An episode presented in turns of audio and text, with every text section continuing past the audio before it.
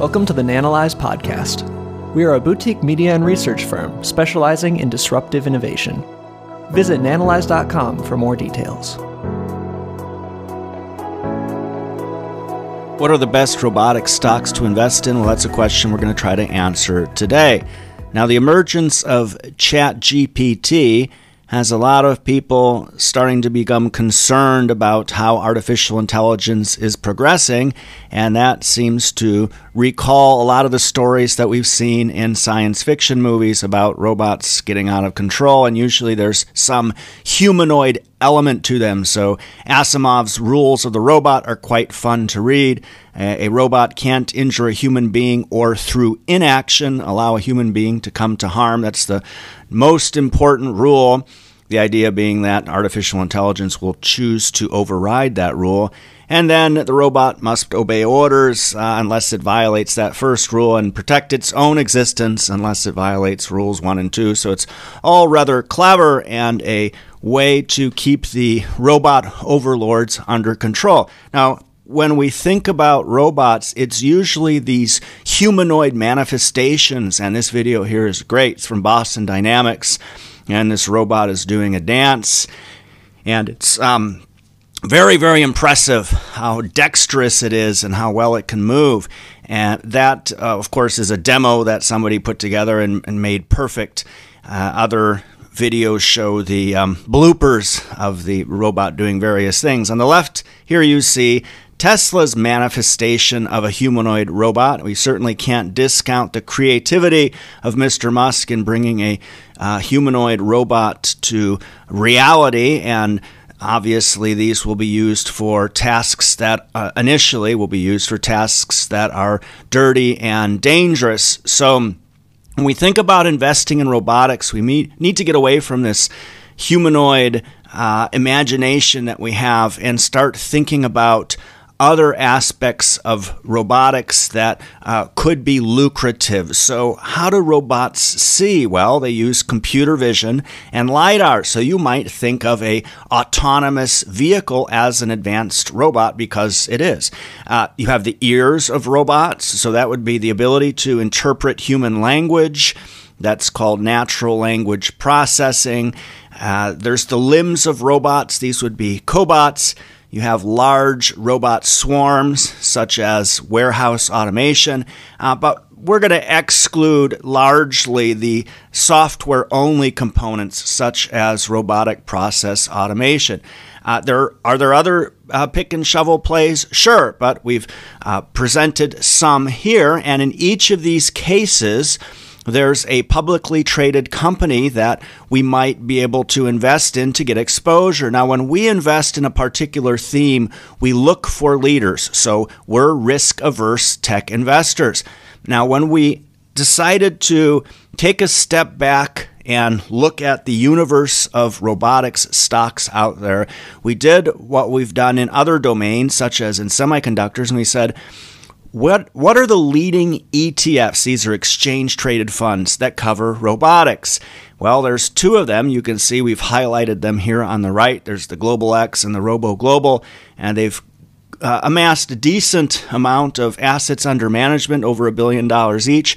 And we asked the question here what are the odds a robotics leader was missed by both ETF providers? So if we took the names from each of these ETFs and we combined them into a unique list, it's highly likely that any leaders in robotics would be represented in that list. Now, of course, there will also be lots of extraneous names, companies that uh, aren't viable pure plays on robotics. That's just because ETF providers need to get quite creative when they put these things together. So we started with the Robo Global ETF, and we just went to their website and downloaded the latest CSV that stands for comma separated. Um, actually, I can't recall what that stands for, uh, but it's a comma delimited file. And it opens up in Excel and then you can start to play around with it. And here you can see the top holdings. Well, we downloaded that. Then we went over to the other ETF provider's website and we downloaded their list. But before doing so, we noted uh, some interesting little um, marketing tidbits here. So the global robotics market is valued at uh, $55 billion uh, in 2021. That's moving to $91 billion by 2026. The average cost of an industrial robot declined from $46,000 in 2010 to 27K in 2017. It's going to dip below 11K by 2025. So we should see a lot of robots being used in factories and whatnot. And this last statement here robotics and AI, so their ETF combines robotics with AI, which kind of makes sense when you think about it. It says robotics and AI have wide reaching applications extending far beyond industrial activity, going back to our point about really getting creative when you think about robotics. Now, the top 10 holdings here are fairly different from the other ETF. You'll notice a lot of Japanese representation. So we downloaded the CSV for this ETF as well. Then what we did is we combined the names. So Robo had 80 names and the other ETF had 43 or vice versa, but we needed to deduplicate that list. So there's a function in Excel. You can see here, we click the icon, remove duplicates, and that will effectively, you'll have to select two columns there. You could probably select one, and we did it on Ticker. Fortunately, they use a similar ticker formats, then you just click remove duplicates, and then you get a list of 104 names. Now, this is where the real work begins. So, the first thing that we did is we wanted to exclude any names we've already covered. So, we've written 190 research pieces on investing in robotics over the years and covered a lot of different firms. So, 57 names here can actually, I would say not names here, but 57 names of robotic stocks can be found in our tech stock catalog. They may not necessarily be in the ETFs. Um, we previously identified three of our top robotics stocks from that list of 57. We invested in one, and now we want to find another. So, in order to do that, we're going to go back to the beginning and start at the top and whittle our way down and screen through all these different stocks. Now, once we've removed anything that we've already looked at, we want to exclude anything that's too big or too small based on our size buckets, the target sizes that we uh, of stocks that we want to accumulate. We drop stocks that aren't easy to follow, and we've run into problems before trying to analyze Japanese stocks. Back in the day when I uh, worked in a finance capacity. I managed a team that we were trying to migrate to. Um, uh, let's say what we called uh, emerging markets centers of excellence, more or less uh, outsourcing jobs, moving them from highly paid developed markets staff to lower paid emerging market staff. And we had a very tough time trying to find anyone in the Philippines that could read uh, or speak Japanese. That was uh, very critically important to the operational functions because Japan is such a unique place. Uh, aside from Mandarin uh, capabilities, which we had in, a, in, a, sort of a separate group, uh, Japanese was something that we absolutely had to have in order to navigate that environment. So once we've gotten through all that. We'll see what we have left. Now, in order to figure out what stocks we already covered, we used VLOOKUP. This is a very handy function. I always get confused if it's false or true at the end. It's false, actually. Uh, depending on what you're trying to do, you'll just have to play around with it. So you can open up our tech stock catalog that's available to premium subscribers. There's 460 stocks in there. Uh, you can filter on robotics. As I said, we have 57 in there.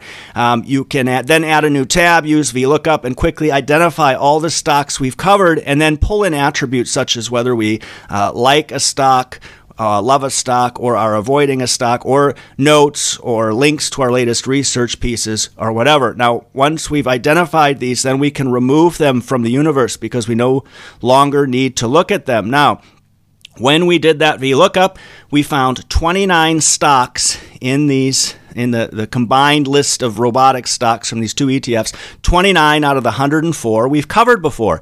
14 we're avoiding. That list you can see here on the left, and some names such as 3D Systems, Materialise, Stratasys. Those are 3D printing. We wouldn't consider those to be robotic stocks, and they probably just threw them in there for some flavor.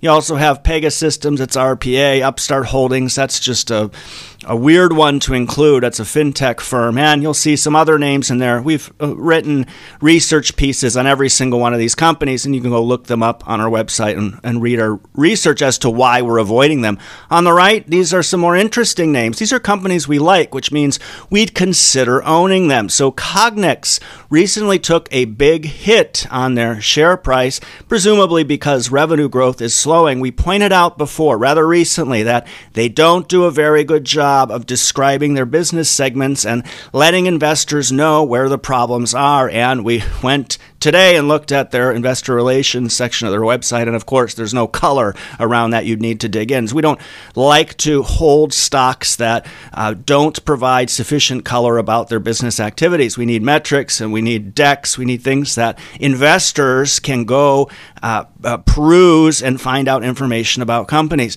You have iRobot, they're going to be acquired by Amazon. I don't know what's going on with them. iRhythm Technologies, that's more of a medical devices firm. Intuitive Surgical is very very interesting, but we're really overweight life sciences at the moment. And whilst you can argue that's robotics, we decided not to hold that firm because of its life sciences and medical devices exposure. We have some pretty decent medical devices exposure in our uh, dividend growth portfolio. You have Omnicell doing some interesting stuff with automation for Pharmacies, Procept Biorobotics, we covered quite recently, a robotic surgery firm that we like. And then there's PTC, really interesting what they're doing with converting their on premise software to SaaS and realizing this uplift just from that conversion. It's a really cool article, and you ought to. I'll put a link to that article in the description of this video, particularly because it's, it's rather interesting. Uh, but PTC, they have somewhere around, I think, 40% of their business is in CAD, and they're not a leader, and it's rather stale and competitive. So that isn't a firm that we would consider investing in. Certainly not a traditional uh, what you think of uh, when you think about robotics, because it's all software. Now, uh, we what we're left with would be 75 stocks to go through. 50 of those, so two thirds, are foreign stocks. Lots of Asian representation, as the DEI folks would say. We have 21 Japanese firms, four Chinese firms, and three Korean firms. So um, each of those, or let's say that entire lot of Asian firms, is sort of its its own monster that we'd have to go through and start looking and seeing. Well the Japanese firms may have ADRs trading here in the States, but do they provide sufficient detail on what they're doing so we can understand what that is? That will be the topic of a future presentation. So, just to conclude, we need to expand how we're thinking about robots, and that's why the title of this presentation was about robotics stocks, not robot stocks. Um, one thing we noticed there's numerous SPAC issues that aren't in this list. For example, there's a whole slew of LiDAR companies, somewhere around eight, and we've covered all of them. Uh, we just saw one in this list, and the rest were nowhere to be seen. You have Ouster recently merging with Velodyne. Uh, that doesn't seem to bode well for Ouster, but uh, we're certainly due for a revisit on the LiDAR thesis. The problem is that there's just a lot of small companies out there, and it, it doesn't seem to, to be gaining sufficient traction as we would expect, but again, we're due for a revisit. You also have Symbotic. I believe they're working with, is it Walmart or Amazon? They're working with a large company, and that's when you have a robotics firm that's selling a solution to uh, a single giant company who represents a majority of their business, then that's very problematic because they have no power at the negotiating table. Now, Speaking of which, uh, we have Cognex and an information problem. That's, I guess, the second issue that uh, we're running into when we're looking at robotics firms is this lack of information around segments and what firms are actually doing. If we're not made aware of who their key customers are or where all the revenues are coming from, then we can easily get blindsided by things like, you know, customer concentration risks and things like that. So, as I said, our next piece will dive into Asian robotics stocks. And I've put up another video here that looks at the three best robot stocks that we had identified before. Before you watch that video, please click this Nanalyze logo on the right, subscribe to our channel. Thanks for taking the time to watch this today. Thank you for listening to the Nanalyze podcast. If you found this information useful, please share this episode with a friend. This helps us to continue to provide thorough research for you. Want more research like this? Want to know what we're invested in and what stocks we're avoiding? Head to nanalyze.com and consider becoming a premium annual subscriber to get access to premium articles, webinars, and our extensive tech stock catalog. Thank you for your time.